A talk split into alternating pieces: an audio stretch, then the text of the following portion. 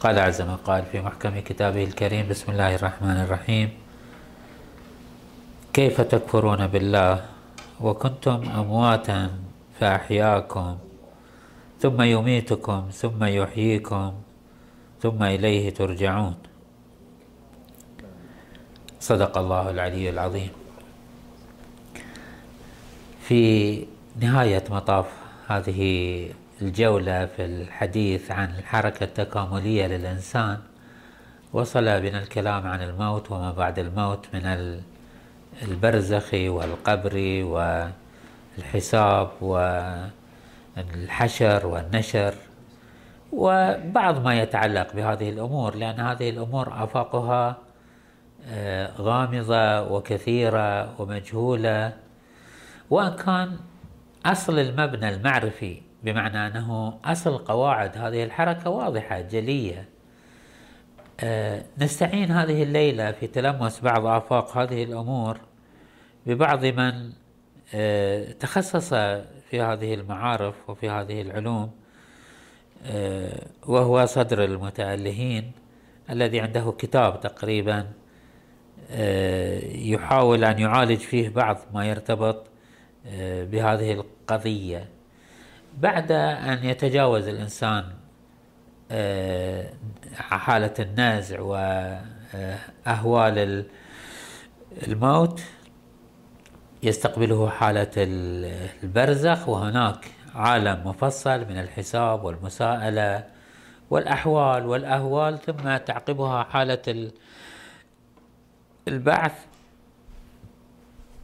والإحياء ثم بعد ذلك تأتي حالة الحشر قبل أن آه، تأتي حالة الثواب والجنة والنار.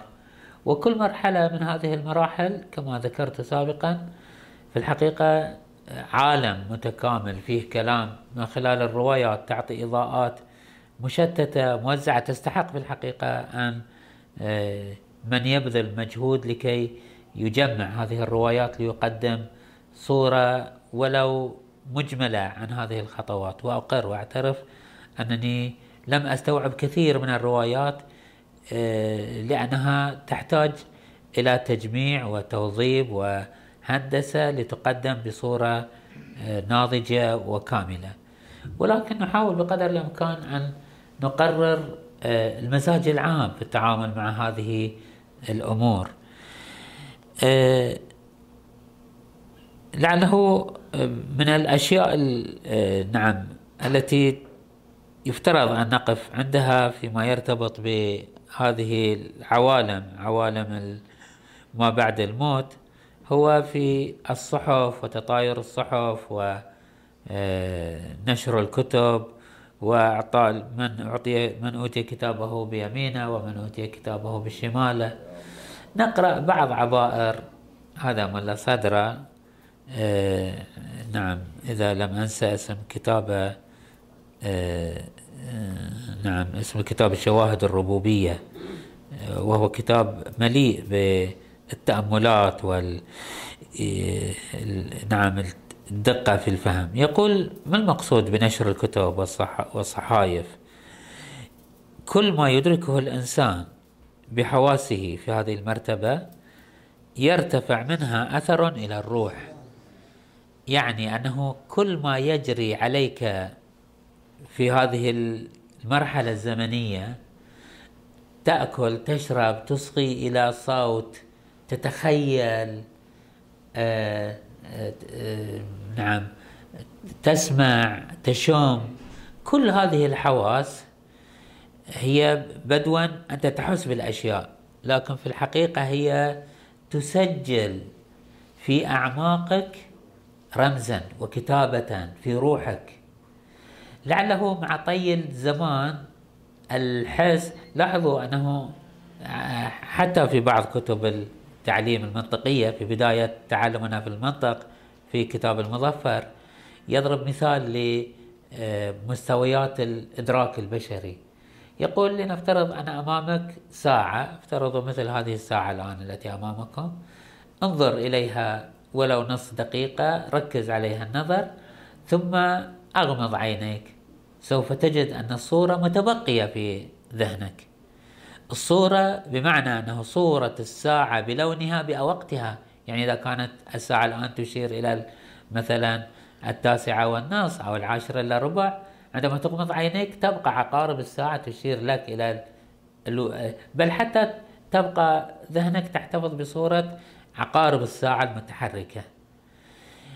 مع مضي الزمان سوف تنشغل أنت مخيلتك بالتفاعل مع أشياء أخرى سوف تنسى هذه الصورة. لكن لو طلب منك تذكرها سوف تتذكر هذه الساعة وسوف تستحضر الساعة ولكن سوف تستحضرها بلا وقت. يعني سوف تستحضر الساعة التي رأيتها في ذلك اليوم. الساعة السوداء ولكن لن تكون لها وقت محدد. ثم لعله بعد شهر شهرين لو أسألك عن الساعات سوف تتصور الساعات لكن لا تتصور اللون والشكل والمكان وال... سوف تقل خصوصيات الجهة التي رأيتها وسوف يبقى المعنى الكلي وذلك لأن الإنسان عنده حواس مباشرة ثم عنده نعم متخيلة ثم عنده شيء يسمونه ذاكرة ثم شيء رابع اسمه العقل يعني تبقى تتعقل الفكرة. لتوضيح الفكرة ولعله سبق مني هذا المثال. الآن عندما أقول لك تخيل حصانا تخيلتم حصان ما لونه؟ ليس له لون ولا حجم ولا أنت تخيلت فكرة الحصان. لم تتخيل له لونا أو آه، هيئة معينة. مع أنه لو أقول لك تتذكر ذاك اليوم رأينا حصانا لو فرض. كانت هناك حصان معين رأيته قبل آن من الآنات. فلاحظ أنه كل شيء تحسه سوف يترتب عليه مجموعة ارتدادات. إلى الآن كنا نتكلم عن ارتدادات حسية من الحس المباشر إلى المتخيلة إلى الذاكرة إلى العاقلة. ثم يحال ذلك إلى آه، الروح. تبقى الروح تحتفظ بحسن وقبح وجمال وقبح الشيء الذي رأيته حتى اللفظة حتى اللفظة. بمعنى أنه لو أكثرت من سماع الألفاظ المستقبحة الألفاظ المستوحشة. هذا يذكره حتى مثل الغزالي يقول حتى اللفظ القبل ولذلك تجد أنه من الأدب من التعفف من الترقي أن ما تتلفظ بالألفاظ القبيحة لأن هذه الألفاظ القبيحة لها انعكاس على الروح. لا بأس أطيل في هذا الباب شوي أتقدم خطوة. ولعله هذه الخطوة ناتجة عن تجربة شخصية تجربتي شخصية في ظرف من الظروف. كنت ولعله تعلمون أنا دخلت السجن وبقيت فترة يسمونها انفرادي غرفة لوحدك تغلق عليك الأبواب ولفترة طويلة امتدت هذه إلى قرابة عشرة شهور. يحصل حالة من الهدوء والسكينة والشفاء شبيه بالقبر وشبيه بالحشر. هدوء وسكينة بحيث استثارت في أعماقي كل ما جرى علي أو لا أقل كثير مما جرى علي من أحداث وصور وخيالات ومواقف وانفعالات وأصوات حتى الأصوات قبل ثلاثين سنة أربعين سنة عندما كنت ذاك اليوم عمري ثلاثين سنة ما مر سنوات طويتها ونسيتها وخرجت عن ذاكرتي بسبب إذا هي لم تذهب لم تختفي تماما لم تزول. هي موجودة ولكنها في أعماق المشاعر وفي آفاق الحس. هكذا يقول. كل شيء تحس به له صورة في الروح. هذا هو الكتب هذا هو تطاير الكتب هذا هو كل إنسان ألزمناه طائره في عنقه. لا أنه نجيب له الطير ونربطه في رقبته. لا هو في أعماقه هو في ذاته. وإنما كل ما هناك أنه نزيل عن الانشغالات. يقول آه نعم ملا صدره. كل ما يدركه الإنسان كل ما يدركه الإنسان بحواسه يرتفع منه أثر إلى الروح ويجتمع في صحيفة ذاته في أعماقه وفي خزانته تجتمع وخزانات مدركاته. وهو كتاب منطوي اليوم عن مشاهدة الأبصار. يعني لو أسألك عن أحداث جرت قبل آه، ماذا أكلت؟ ماذا بماذا استطعمت؟ ماذا جرى عليه قبل خمس سنوات؟ ست سنوات؟ لا تذكر. ولكنها لم تذهب. هي منطوية هي موجودة في أعماقك. الآن في هذا العصر في هذا الآن هي منطوية آه، عن مشاهدة الأبصار. نعم فيكشف له آه، بالموت ما يغيب في حالة الحياة. مما كان مسطورا في كتاب لا يجليها لوقتها إلا هو. وقد مر أن رسوخ الهيئات يعني هذه الحالات الروحية. سوف تحدث هيئات وصفات آه، هو المسمى عند أهل الحكمة بالملكة. هذه الأصوات وهذه الأحداث وهذه المجريات تارة تكون أمور عابرة لا تعتني لها لا تلتفت لا تلتفت لها. سوف يكون لها نحو خدشة لو لا تخلو من حالة تأثير. يعني حتى المعصوم عندما يسمع صوت معنى قبيحا أو يرى صورة آه، سيئة يتأثر بها. الرسول صلى الله عليه وآله عندما جاء إلى منزل فاطمة في بعد بعض غزواته فرأى ستارا ستارا جميلا. فأمر ب... أمر بنحو من الأوامر بنحو من اللطافة أعرض ولم يدخل. فأدركت الزهراء عليه السلام آه، لماذا لم يدخل رسول الله؟ كعادته صلى الله عليه وآله. لماذا لم يدخل في دارها؟ فنزعت هذا الستار وتصدقت به. لأنها تعلم أن رسول الله طبعا أنا وأنت لا نتأثر بألوان الجمال الآن. ذاك الستار الذي وضع في بيت رسول الله صلى الله عليه وآله أو في بيت الزهراء يا ترى أي جمال فيه. انظروا هذه الإبداعات البشرية اليوم. آلاف وهذه من منن الله على رسول الله أنه لم يبتلى بهذه الألوان الجميلة. ولعله من الامتحان لنا أننا ابتلينا بأشكال المتاع وكل هذه المتاع كما كررت كثيرا ما أقوله عن الإمام زين العابدين عليه السلام أنه كان يقول اللهم إني أستغفرك من كل لذة بغير ذكرك لأن كل لذة كل صوت كل ما يجري على النفس البشرية تحدث بصمة وتحدث أثرا في أعماق الإنسان. ومن هنا يقول وقوله دقيق من لا صدره يقول وأنه معرفة النفس لعله هذه العبارة تأتينا بعد قليل أتمم عبارته وقد مر أن رسوخ الهيئات وتأكد الصفات هو المسمى عند أهل الحكمة بالملكة وعند أهل النبوة والكشف بالملك. يعني ما نسميه ملائكة. ليست إلا هذه الأحوال الروحية التي تحدث. ولعلهم أشرت لكم في أيام ماضية أن مبشر وبشير ومنكر ونكير. قد يقال أنهم ليست ملائكة وإنما هي قواك الذاتية والملكات. طبعا هذا لا يعني أنه لا توجد ملائكة لا يعني أنه لا توجد شياطين. لا هناك أشياء متقررة في الخارج. اسمها شياطين وهناك أشياء متقررة اسمها ملائكة. ولكن للملكات النفسية تأثير ودور.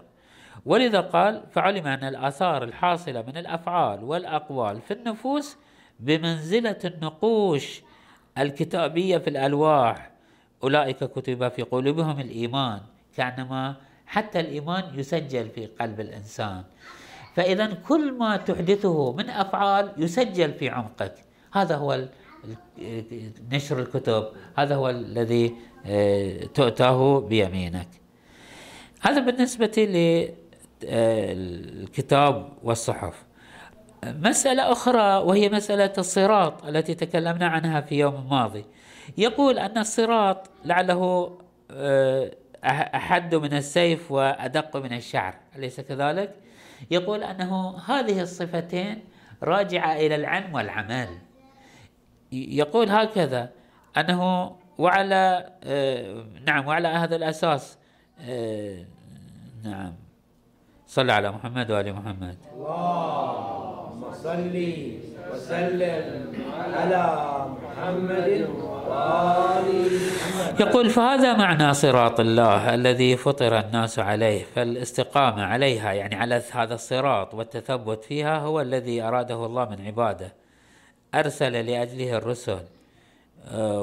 نعم وهكذا وإنك لتهدي إلى صراط مستقيم صراط الله الذي له ما في السماوات وما في الأرض. والانحراف عنه يجب السقوط عن الفطرة والهوي إلى آه، جهنم. التي قيل لها هل قيل لها لم تلاتي. وهو أي هذا الصراط أدق من الشعر وأحد من السيف لأن كمال الإنسان في سلوكه إلى الحق مرتبط باستكمال قوتيه العلمية العملية بحسب أولا القوى العملية بحسب بحسب إصابة الحق عفوا آه العلمية أولا الجهة العلمية بحسب إصابة الحق في الأنظار الدقيقة التي هي أدق من الشعر في المعالم الإلهية. يعني بمقدار ما يكون الإنسان دقيق في فهمه. لاحظوا أنه نحن من بداية هذه الأيام نحاول أن نفسر ماذا يعني الموت ماذا يعني الصراط ماذا يعني الكتب. كثير من الناس لا بأس يبدو كلامي شوي آه، موجب للملل. صلى على محمد وآل محمد. محمد كثير من الناس عندهم تصورات خاطئة وتوهمات بعيدة عن كل هذه الحقائق. يتصورون الموت بمعنى يتصورون الصراط أنه قطع خشبية يتصورون الملائكة أنهم شيء أشبه بالطائر له أجنحة يتصورون. يجسدون كل هذه المعاني. هذا الإنسان سوف تكون عليه المشي على الصراط سوف يكون دقيق جدا لأنه لا يعي لا يفهم لم يستوعب شيئا من هذه الأمور. فبمقدار ما تتضح عند الإنسان هذه المعاني سوف يعينه سوف يكون صراط أوسع. فمعنى أنه هذا صراط دقيق يعني أنه فهم الأمور. قد تقولون أنه ما أثر هذا الفهم لأن هناك أثر عملي. هذه الدقة وهذه الحدة ناتجة عن العلم والعمل. فمر علينا الآن في باستكمال القوة العلمية سوف تكون لأن المسائل العلمية دقيقة كذلك الصراط دقيق. فباستكمال قوتيه. أما العلمية فبحسب إصابة الحق في الأنظار الدقيقة التي هي أدق من الشعر في المعالم الإلهية. يعني مثل ما الصراط دقيق الدقة العلمية في فهم معاني المعاني الإلهية دقيقة. وأما العملية فبحسب توسط القوة والشهوة والغضبية. يعني بمقدار ما يعتدل الإنسان في بناء ذاته بين تدافع قوى الشهوة وقوى الغضب يعطي العاقلة دورها في التوازن سوف يكون الصراط يوم القيامة عنده وسيع. وبمقدار ما يميل إلى أحد الطرفين سوف يميل في الصراط بذلك إذا الصراط ليس طريقا خشبيا ولا اسمنتيا ولا حديديا وإنما هو أيضا راجع وهذا معنى أن يوم القيامة أغلبها معاني روحية. وليست معاني روحية يعني أنها ليس لها آه، واقع خارجي. لا هي لها واقع خارجي ولكن متقومة بصنعة نفسك. وهذا ما كررناه كثير من أنه عالم الآخرة يعتمد بنسبة كبيرة على النفس. بمعنى أنه بمقدار ما تكون النفس سوية ومعتدلة سوف تكون أمامها الأمور سهلة وبسيطة. كيف تستلم كتابك بيمينك؟ يعتمد. ولذا يقال أهل الجنة أهل الخير والصلاح كلتا جهاتهم يمين. هو لا أنه تأتي يمين يعني من جهة لا أنه جهة خير وجهة صلاح. وأهل الكفر كل كل جهاتهم يسار لا ليس عندهم إلا يسار. نقطة ثالثة أيضا يشير إليها ملا صدرة تحت عنوان أن القيامة قيامتين. وهذا ما نصصت عليه بعض الروايات. أن الإنسان له قيامتان. القيامة الأولى هي بالموت. يقول فالأولى معلومة من ممن مات. من مات فقد قامت قيامته. لأنه انتقل من عالم الحس وعالم المادة إلى عالم برزخ. الموت مباشرة ينقلك إلى عالم برزخ. هذا قيامة أولى نص قيامة. قيامة غير تامة غير ناضجة غير منقطعة عن عالم الأرض. ثم هناك القيامة الكبرى التي هي بنفخ الصور. ألا ما هو الصور؟ ما هو حقيقته طبعا الصور سابقا كانوا آه، نعم يستعملون مثل شيء مثل القرن البوق عبارة عن أنبوب. أوله ضيق وآخره وسيع. بعض الأحيان يصير معوج شبيه بقرن نعم قرن الغزال. وإذا نفق في جهة يخرج الصوت عنيفا من الجهة الثانية يستعمل عادة في الجيوش والتجمعات الكثيفة لكي يتهيئون ويستعدون. هذه الأصوات المزعجة التي تثير. هل أن هذا النفخ في الصور ما هو؟ ما حقيقته؟ لم نتعرض إليه.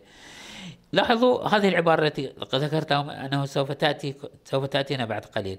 يقول وكل ما في القيامة الكبرى له نظير في الصغرى. يعني هو هذا الذي سوف يجري. عندما نقول ماذا سوف يجري يوم القيامة؟ من حشر ونشر وحساب هو نفسه ما ذكرناه في ما بعد الموت في البرزخ. بنفس المنطق بنفس الأحوال.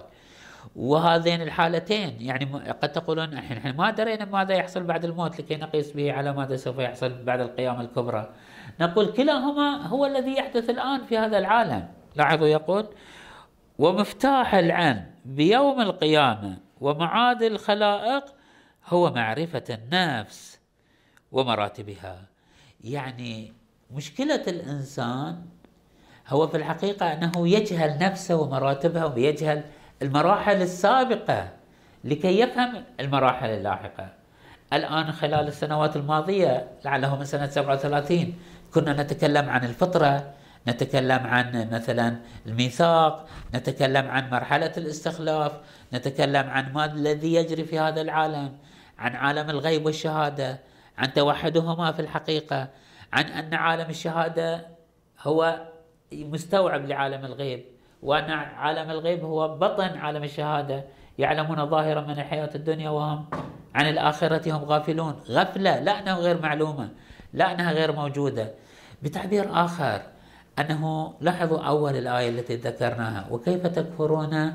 وكيف نص الآية ما هي كانت؟ نسينا بداية الكلام. صلى على محمد وآل محمد. اللهم صل وسلم على محمد وآل محمد. اللهم صل وسلم على محمد اللهم صل على محمد. وكيف تكفرون بالله؟ وكنتم أمواتا.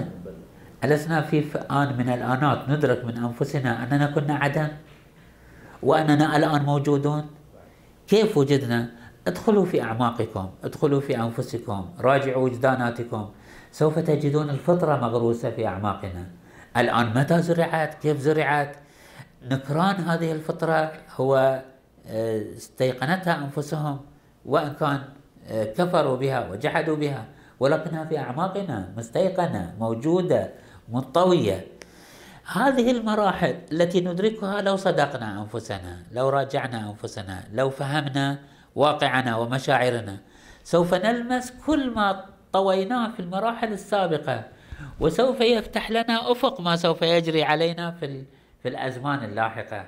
نعم بعض آفاق هذه الحركة التكاملية ليست واضحة ليست بينة. تعطينا الروايات بعض الإشارات لآفاقها. ولكن أصل منطق هذه الحركة أصل مباني هذه الحركة موجودة في أنفسنا.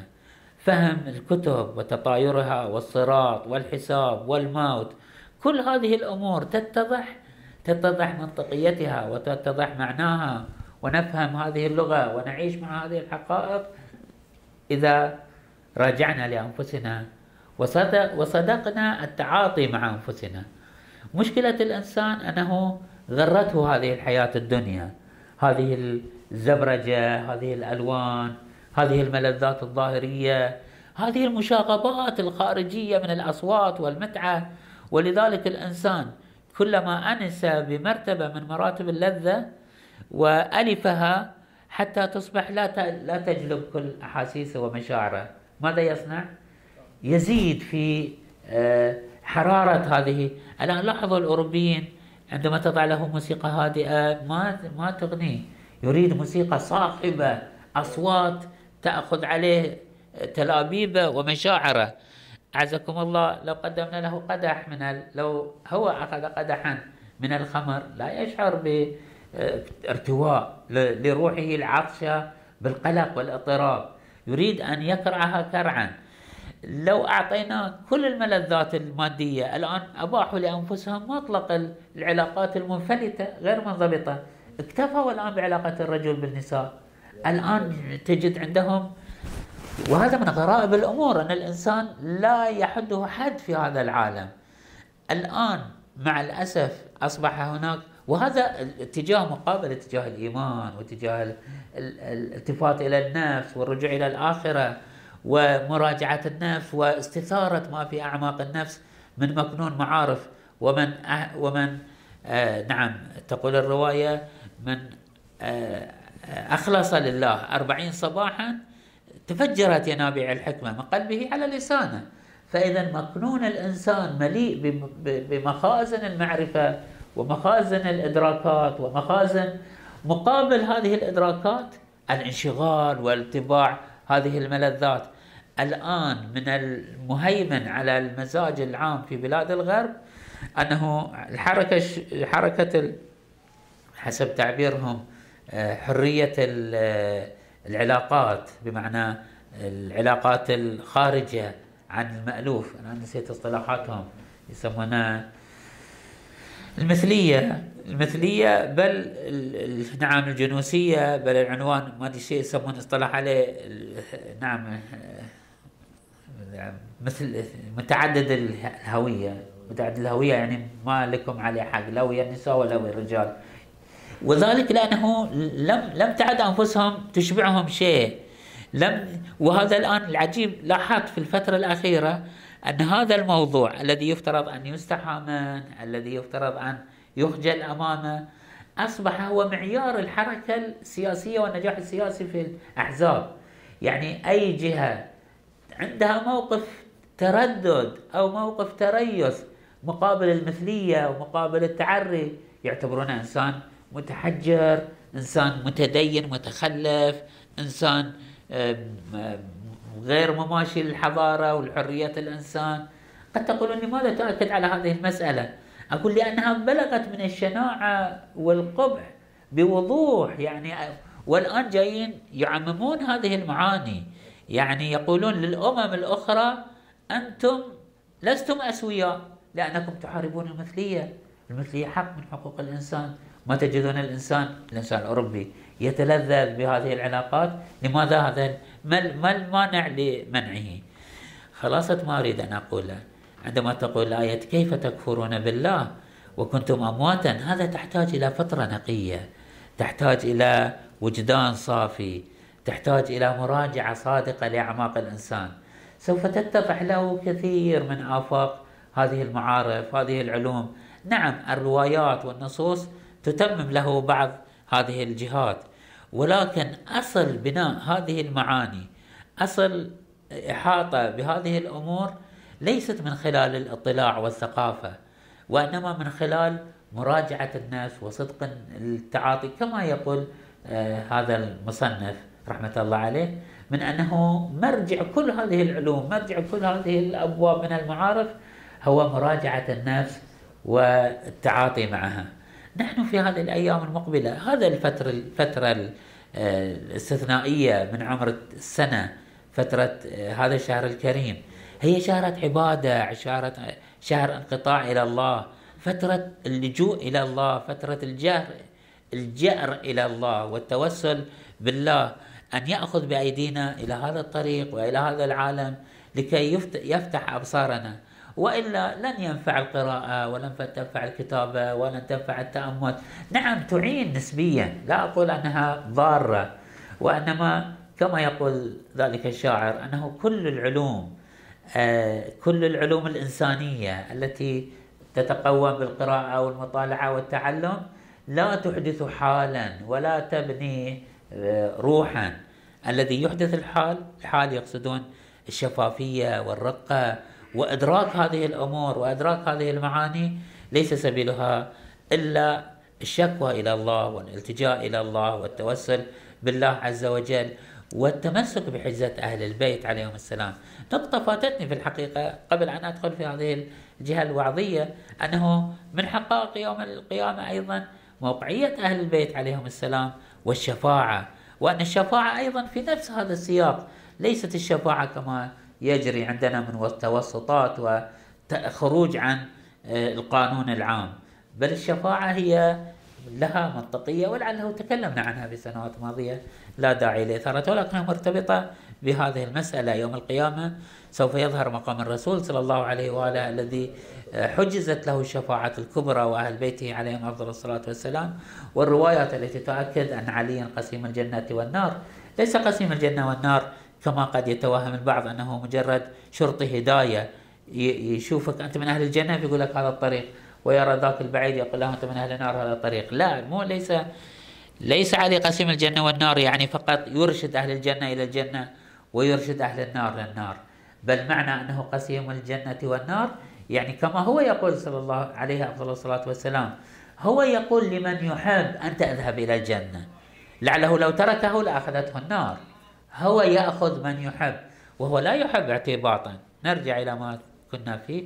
نقول أنه نحن في هذه الأيام المقبلة عندنا فرصة أن نزرع هذه المفاهيم ونستثمر هذه المفاهيم أن نحول هذه المفاهيم من مجرد تصورات ومن مجرد استعراضات فكرية في جلسة أخوية وعلمية إلى أن نحولها إلى مشاعر وأحاسيس تأخذ بأيدينا في مدارج التعاطي مع الله عز وجل. بمقدار ما نكون مؤمنين بالموت وبالبرزخ وبالحشر. كلما رسخت هذه المعاني في أعماقنا سوف تكون لصلاتنا طعام سوف يكون لصيامنا معنى سوف تكون لعبادتنا أثر في ترقينا في مدارج الكمال. نرجو من الله سبحانه وتعالى يوفقنا وإياكم في هذه السنة وفي السنين القادمة إن شاء الله إلى طي مراحل الكمال والتقدم في هذا السبيل. ونرجو من الله سبحانه وتعالى يطيل في أعمارنا وأعماركم أن نلتقي في السنوات القادمة إن شاء الله لفتح أبواب جديدة إن شاء الله والحمد لله رب العالمين. ولا تنسونا من الدعاء في هذه الأيام القادمة. وصلى الله على محمد وأهل بيته الطيبين الطاهرين.